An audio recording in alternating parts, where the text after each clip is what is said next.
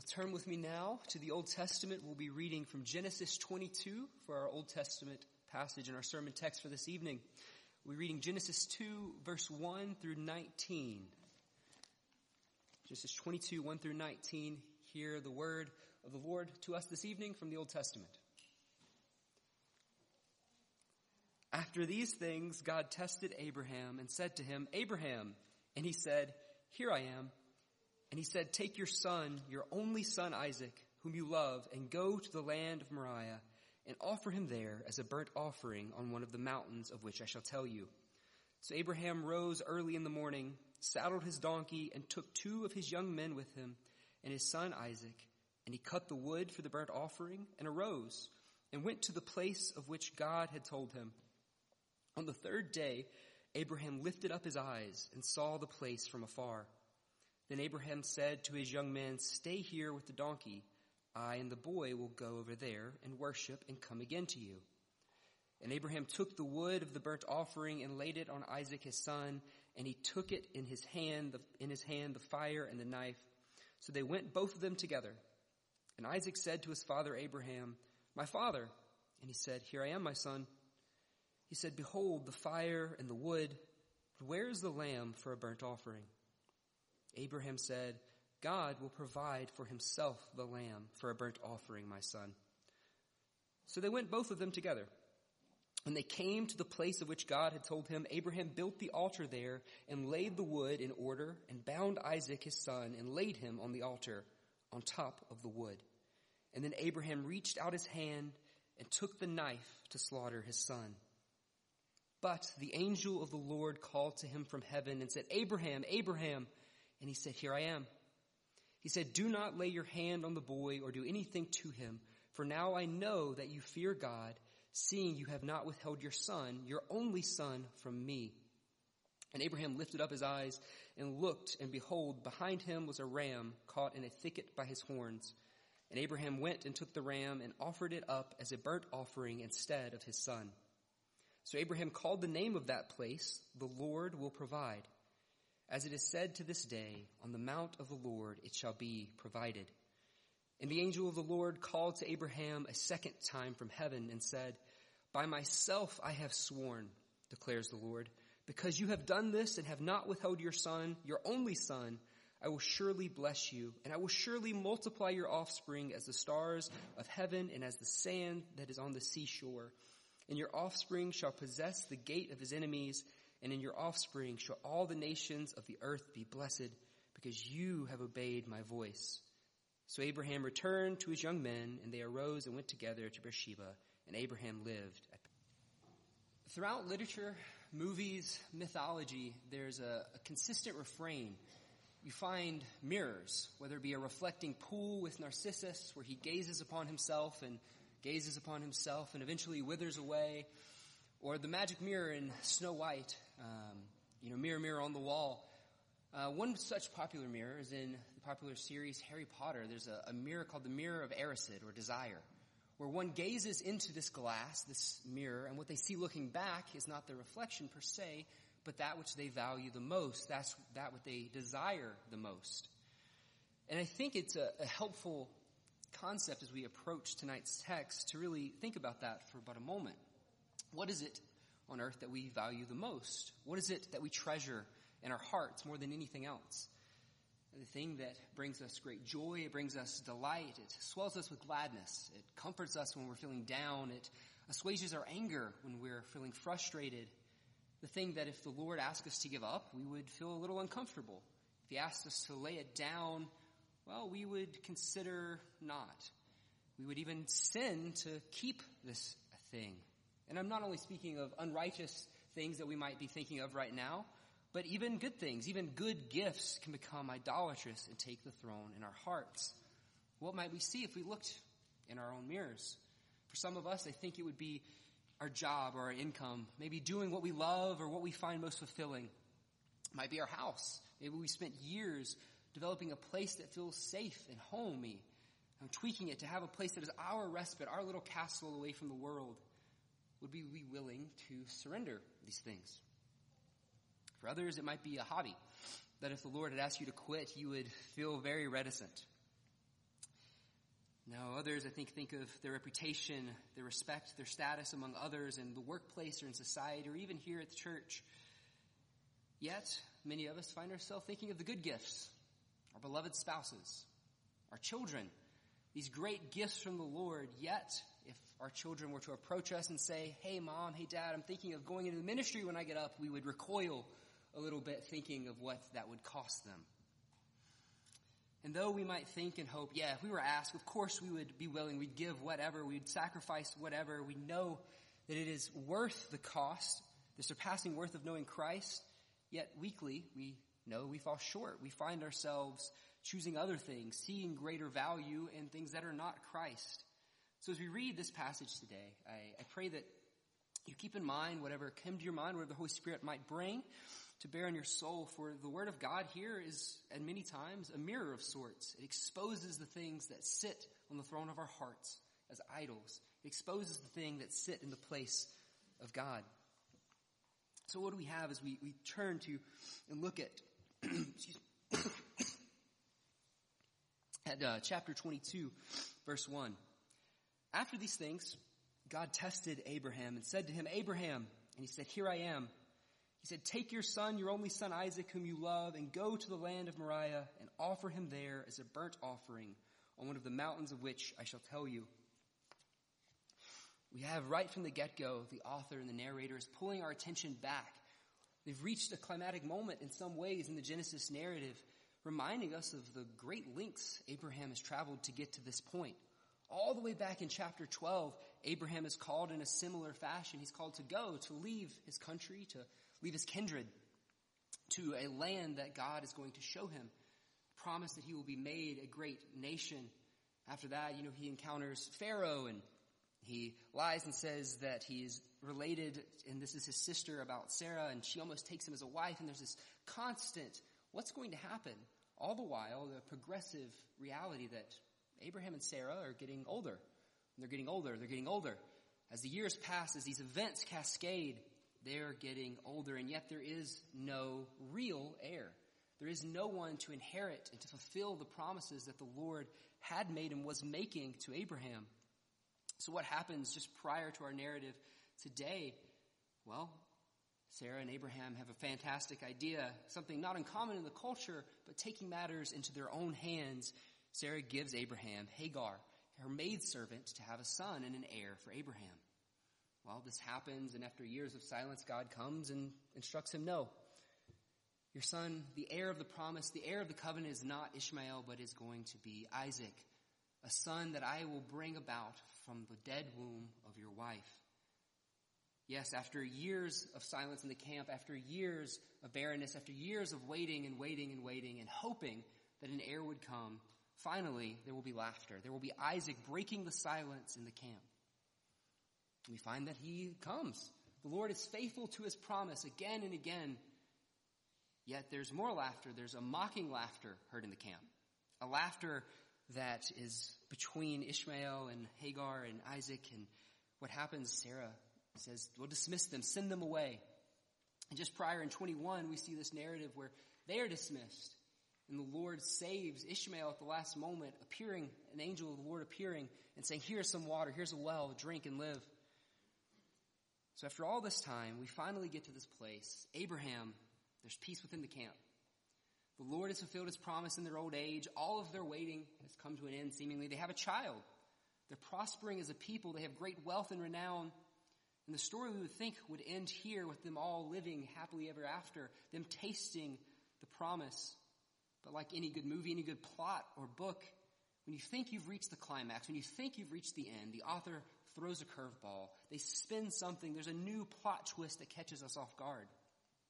Abraham is tasting this blessedness, and then he is tested. Will he worship the promise that he has received or the promise maker? Like we've heard over and over the last year with Job, when Satan cried that, well, Job only blesses the Lord because he has such a blessed life. If you were to remove those things, he would curse Yahweh. He would curse the Lord. There is a testing. Abraham is put to the test. And it's it's kind of like uh, the emergency broadcast system in some ways, where there's this blaring declaration of, hey, it's a test, it's a test, it's a test. You know, don't, just, this is the test, don't freak out. But here in the narrative, the narrator starts off right out the bat. After these things, God tested Abraham. He's letting us know this is a test. Don't be confused about what's going on. Don't be given to dismay about what you might read, because it gets a little confusing, or maybe it, it pulls out our emotions in weird ways. But he tells us up front, God is testing Abraham. Unfortunately, Abraham doesn't have a T V or radio. He doesn't get the emergency broadcast system. He doesn't know that he's being tested. He misses this announcement. So as we, we conceive of this, as we look at this test that God sets before Abraham, let's let's keep in mind something I think really important that's easy to, to miss. And that's that God doesn't test or tempt us to sin. His testing is to reveal the quality of our faith. Here we find, just like we see in Genesis one, two, and three in the garden with Adam, a special test, a special place and command where there is a unique command, exceptional, very different to the pattern that God normally commands, where he says, sacrifice your son to me. Sacrifice your son to me as a burnt offering, an offering where you as the one sacrificing will be consecrated. And what does Abraham do? Well, he responds as any good servant does when their king beckons. He says, here I am. Here I am. And then God gives a cascade of three simple commands that I can only imagine tumbled his mental world and shattered it in an instant. Take your son, your only son Isaac, whom you love. Go to the land of Moriah and offer him there as a burnt offering. Take your son, go and offer him up unto death as an offering. What's really striking in that, and I've read it a few times, is what do you see repeated over and over, and you'll see throughout this narrative, is that word son. Son, son, son. In excruciating detail almost, the passage is highlighting this. This promised son, this seed, this long-awaited one. Here he says, take your son, but not just your son. This is Abraham's only son. Ishmael had been dismissed in the previous chapter. Isaac is now the only son, the only heir, the son of promise, the son of the covenant, the only son. Not only that, he then says, the son whom you love. This is the son whom you delight in. And that severity, I know, hits in the chest if we put ourselves in the shoes in this familiar story. The one you delight in, the son you love, the one who's the answer to the hundred years of waiting, that son, the son that I gave you, sacrifice him as a burnt offering. Here we find, though, if we, we press the Hebrew language a little more, there's more, though, than just this affective, emotive dimension to it. Because certainly it was that. It's not less if God tells you to kill your son and sacrifice him. If we look at those words of only and the one whom you love, they're, they're learned. They're legal terms. Legal terms often used of connoting a special family status.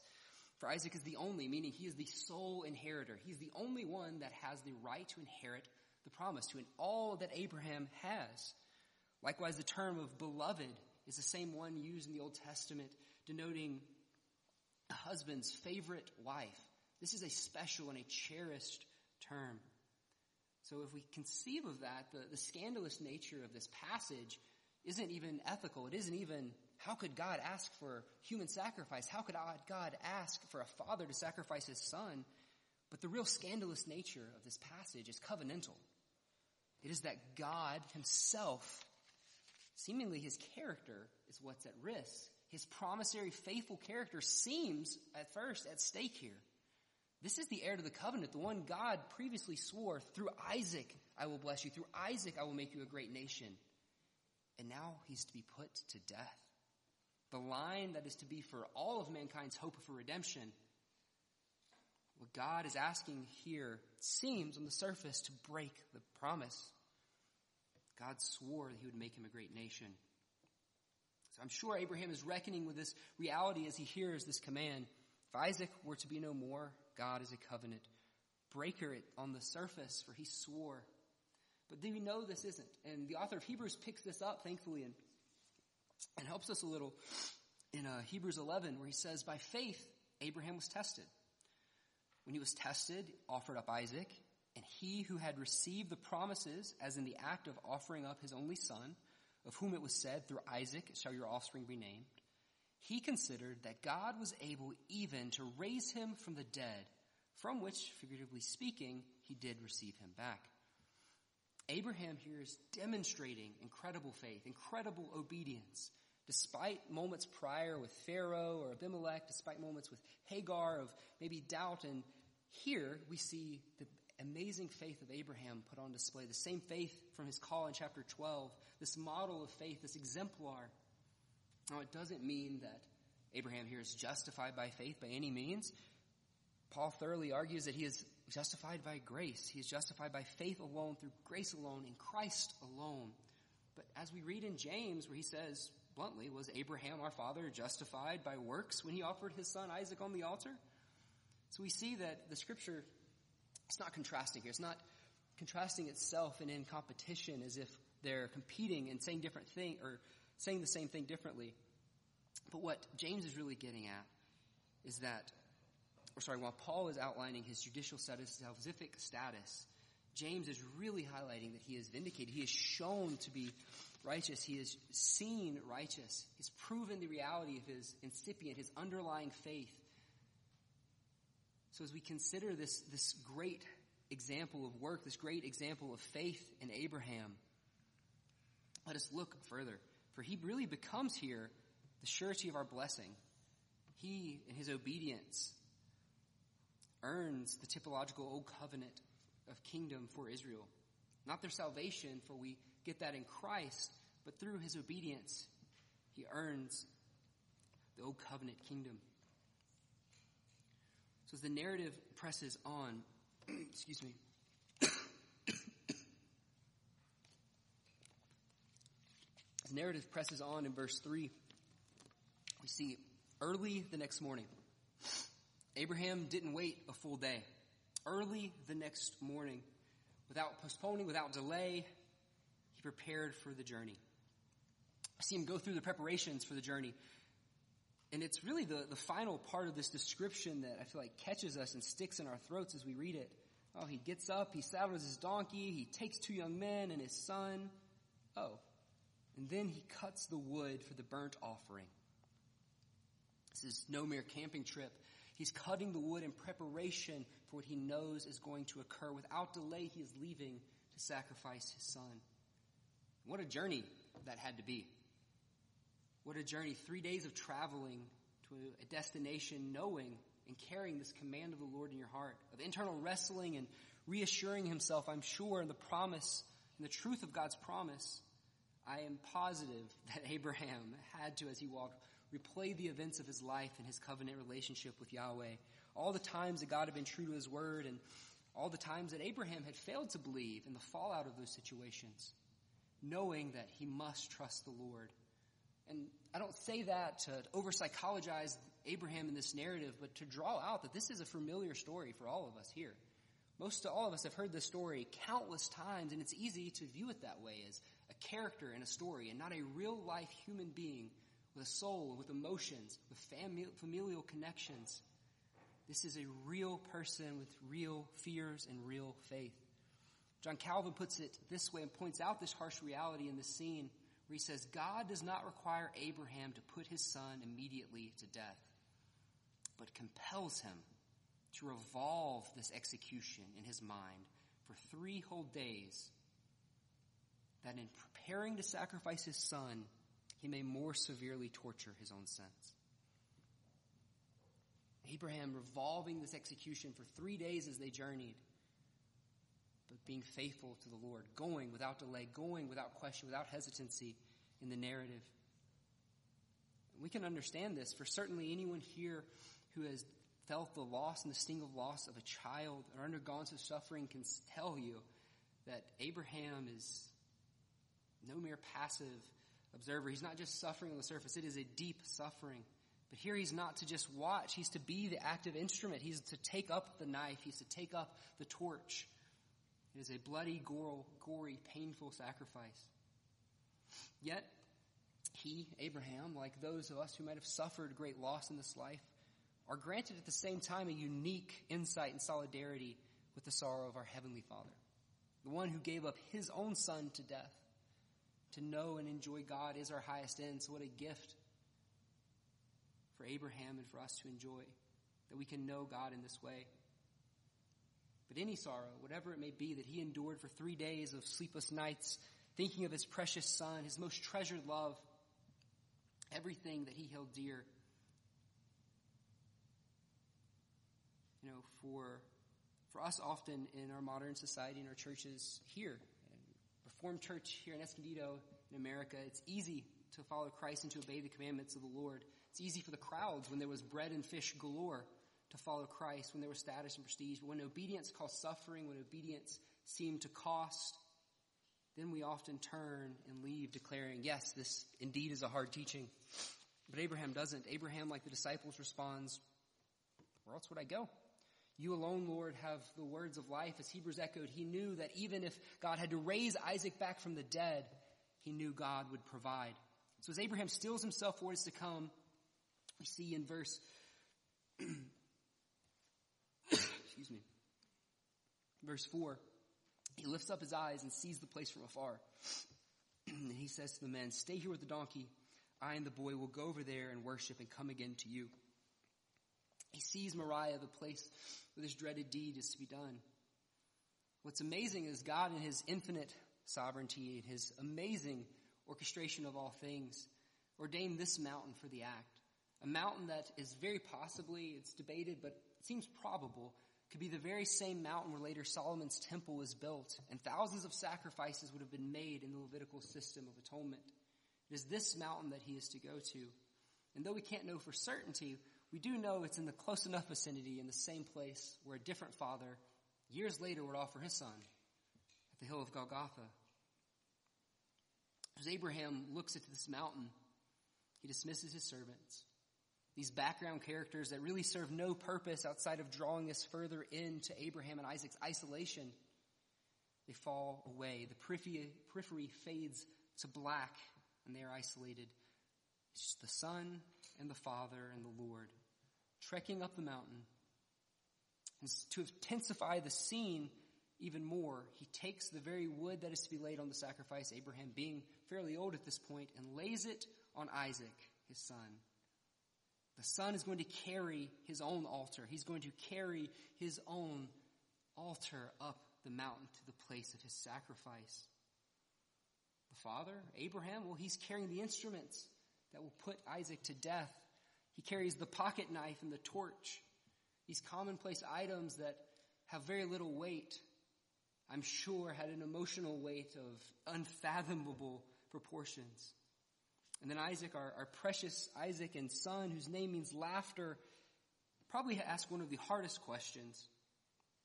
He says, Father, Abraham responds again, here I am, my son. And he points it out. He says, behold, I've got the fire, I've got the wood, but I'm noticing Uh, an absence, a lack of something. You've taught me well of how to worship our God. I know how this works. We're missing an important part of the sacrifice. Where's the, where's the sacrifice? Where is the lamb? A few questions have probably held the weight that that did. But regardless, Abraham, with unwavering faith and trust in the promise maker and the promise keeper, who time and time again had proved himself faithful, says, God will provide for himself the lamb for a burnt offering, my son. God will provide for himself a burnt offering. And then they go up. They go up together to this mountain of death and bloodshed, knowing that God is going to provide the offering. At some point between the narrative telling us to go up and what we immediately see next, which is when they came to the place of which God had told him, Abraham built the altar there. I'm sure there had to be a very interesting conversation of secret and precious words between them that do not matter to us. But when they arrive, the narrator slows us down, while at the same time flooding us time after time with these words, these verbs, matching the pace of the heartbeat of Isaac, I'm sure, where it says he built the altar there. He lays the wood in order. He bounds Isaac, his son, and laid him on top of the altar, on top of the wood. And then Abraham reached out his hand and he took the knife to slaughter his son. The son who had been figuratively dead in the heart of Abraham for three long days was now physically going to reflect that reality. The last time Abraham had drew a knife to lay flesh, to lay to the flesh of his beloved son was after his birth.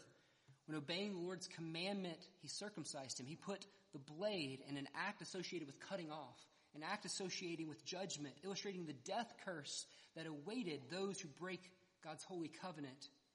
This time he raises the knife again in obedience to the Lord. He raises the knife again. If this was a good T V show, we would end here in the narrative and say, well, next week you can figure how this tension is resolved. Bite your nails, hang on to the cliff. But no. Here are the words that seem beautiful to us. I'm sure were even more beautiful to Abraham. The angel says, angel of the Lord called to him from heaven, said, Abraham, Abraham, here I am. Do not lay your hand on the boy or do anything to him. For now I know that you fear God, seeing you have not withheld your son, your only son, from me. Praise our God, our great Father in heaven, appearing in the nick of time in the angel of the Lord and saying, I have seen you. I have seen that you fear God. You've passed the test. The test was to see if you feared me. And yes, you have feared me. I see. Here we see something interesting. There's a switch in, in the Hebrew word. You know, in the previous chapter, when, when Ishmael was about to die, an angel appeared. When one, another one of Abraham's children was about to die, an angel appeared. And it says, Elohim, God, revealed himself. And the boy was saved. The seed was saved. But this time, for the first time in this narrative, it is different. For the promised seed, for the heir of the covenant, it says that Yahweh, the covenant name for God, appears. It is him who raises Isaac from the death and moves him from the altar. It is the God of the promise to Abraham, where he declares, I know that you fear me. You did not withhold your son, your, very, your only son, your sole heir to the promise. You did not withhold. Abraham, I'm sure with great relief and exhaled breath, looks around and says, and sees a ram. The substitution that he had promised Isaac just a few verses prior that would come. He looks around and in celebration sees that the Lord has done it. He sees that there is a substitution. And not only that, he then sacrifices this ram and then names the mountain. The Lord sees. The Lord will provide. And it says, from that day forward, it was a proverb that on the mount of the Lord it shall be provided. This ram that was provided by the Lord took the place of Isaac upon the altar. The precious son of the promise was unbound and set free to rise up off the altar of death into the life that the substitution provided for him.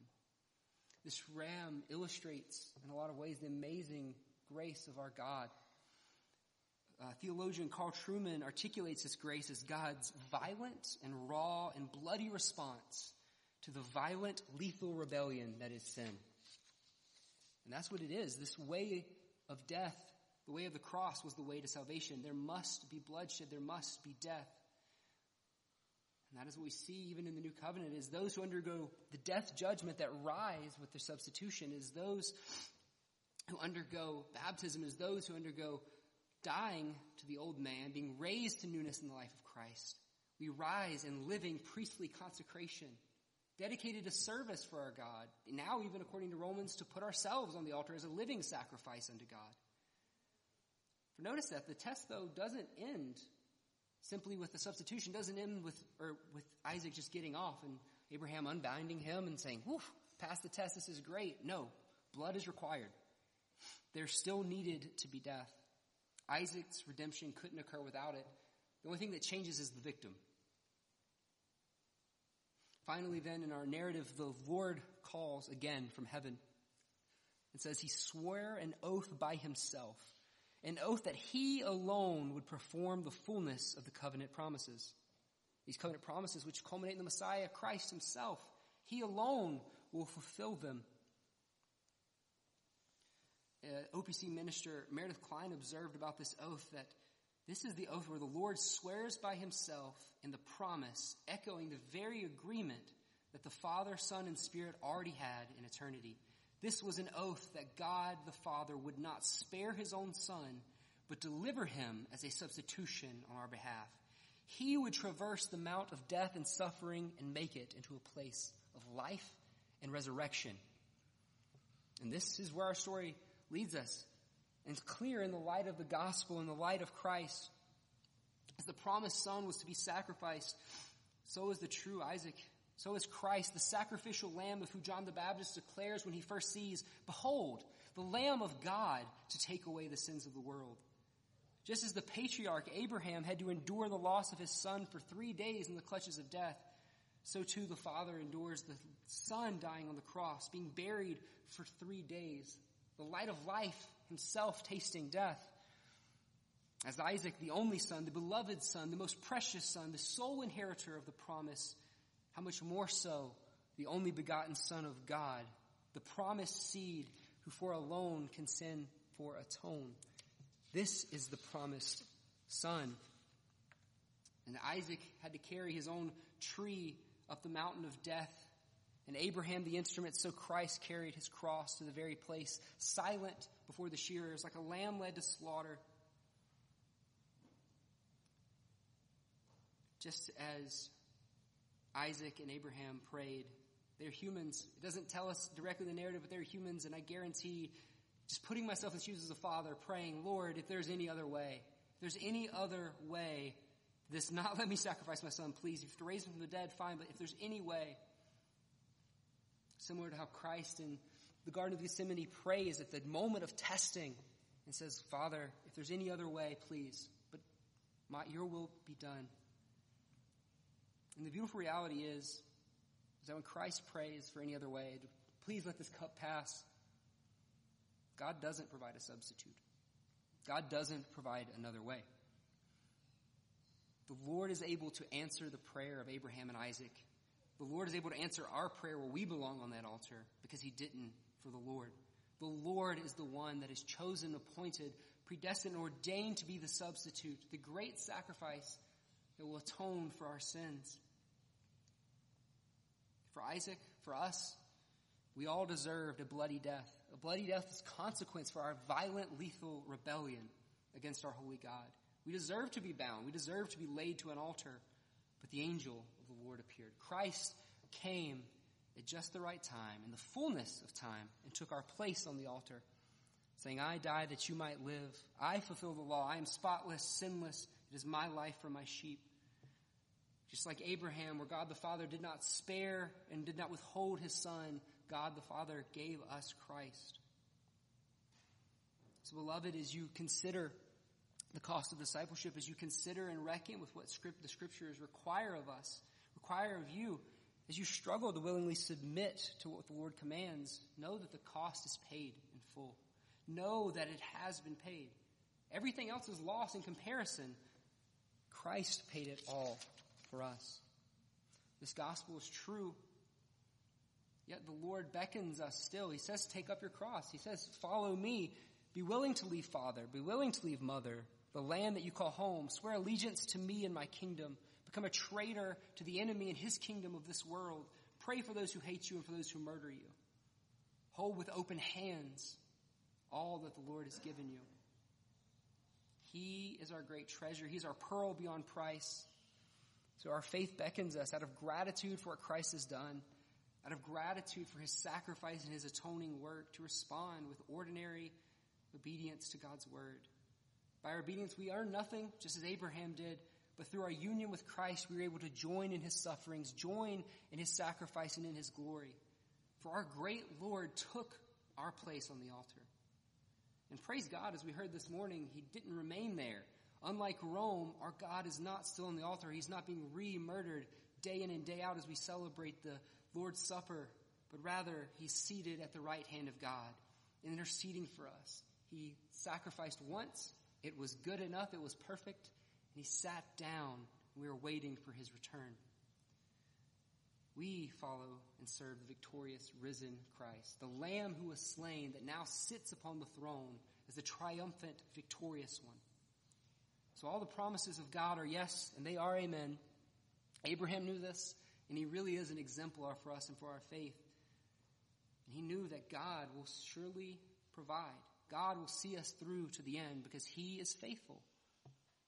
He will provide. And not only will he provide, but he has provided through Christ. This is the beauty of this passage, that there is no tension. God is not a covenant breaker. He is the one who upholds the covenant perfectly. Even if it seems crazy at first, when you first read it of, oh, sacrifice your son, God upholds his covenant. He is the one that will accomplish it, and only him. And that is what we can rest in and trust as we receive and trust in Christ, our Savior. So just pray now and rejoice in our great high priest and our lovely Savior and Lamb who died for our sins. Let us pray.